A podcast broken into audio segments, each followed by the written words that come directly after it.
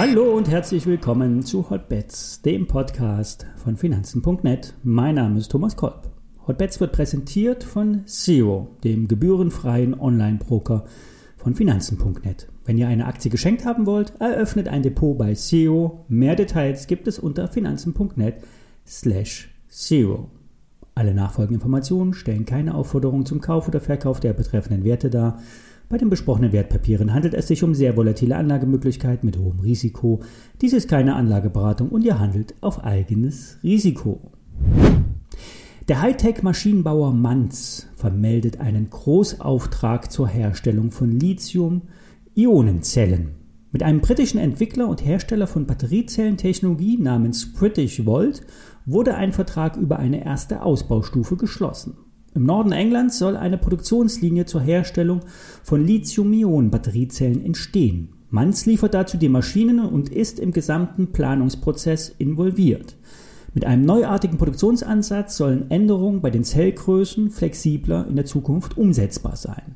Die Lieferung der, Anlage, der Anlagen ist für 2023 geplant. Bis Jahresende 2023 soll dann auch schon die Zellproduktion starten. In der ersten Ausbaustufe werden 4 Gigawatt Produktionskapazitäten geschaffen. Das Auftragsvolumen für Manz beträgt im ersten Schritt 70 Millionen Euro. Umsatz und ergebniswirksam für das Projekt. Ähm, auch noch Unternehmensangaben sogar äh, im nächsten Jahr und im übernächsten Jahr, also 2022 und 2023. Wie wir hier bei Hotbeds schon mehrfach beschrieben haben, ist Manz im Batterie-Goldrausch der Lieferant für die Schaufeln, sinnbildlich gesprochen. Manz arbeitet mit vielen Marktteilnehmern zusammen. So wurde ja bereits ein Auftrag für eine BMW-Produktionslinie zur Beschichtung von Elektrodenmaterial vermeldet. Zudem geht es um das Packen, also das, den Zusammenbau von Lithium-Ionen-Batteriezellen. Manz liefert nach England Anlagen zur Assemblierung. Hier, werden, hier wird der Wicklungs- und Stapelprozess der Batteriezellen durchgeführt. Manz will diesen Produktionsprozess in Deutschland und der Slowakei neu entwickeln bzw. optimieren. Nach der BMW-Meldung im Herbst schoss die Aktie von Manz um gut 10 Euro nach oben, gab aber in den letzten Wochen die Gewinne wieder ab und nun entwickelt sich Manz wieder dynamisch nach oben. Für die Nebenwertexperten steckt noch viel Potenzial im Anlagebauer. Wie erhofft kommen nun die Folgeaufträge. Die britische die englische British Volt hat auf jeden Fall schon mal äh, ambitionierte Wachstumspläne bekannt gegeben. So sollen dann in weiteren Ausbaustufen Produktionslinien für zylindrische und prismatische Zellen sowohl in England als auch in Kanada geplant sein. Mit dieser äh, Gesamtproduktionskapazität äh, will der Engländer oder die englische Firma auf über 100 Gigawatt äh, kommen. Am Dienstag steht die Manz bei 48 Euro vor ein paar Tagen stoppte die Aktie noch kurz über 40 Euro, ein Unterstützungsbüro, äh, Unterstützungsniveau aus dem äh, aktuellen Börsenjahr. Es gibt gute Chancen, dass der positive Newsflow anhält. 70 Euro Kursziel sieht Börse Online. Der Wert wurde als eine Schläferaktie bezeichnet. Ja, und jetzt scheint die Aktie erwacht zu sein. Kaufen lautet das Rating. Ein weiterer Wert aus der Batterieecke ist Ibutec. Hier ein Disclaimer, ich bin selbst in die Aktie investiert.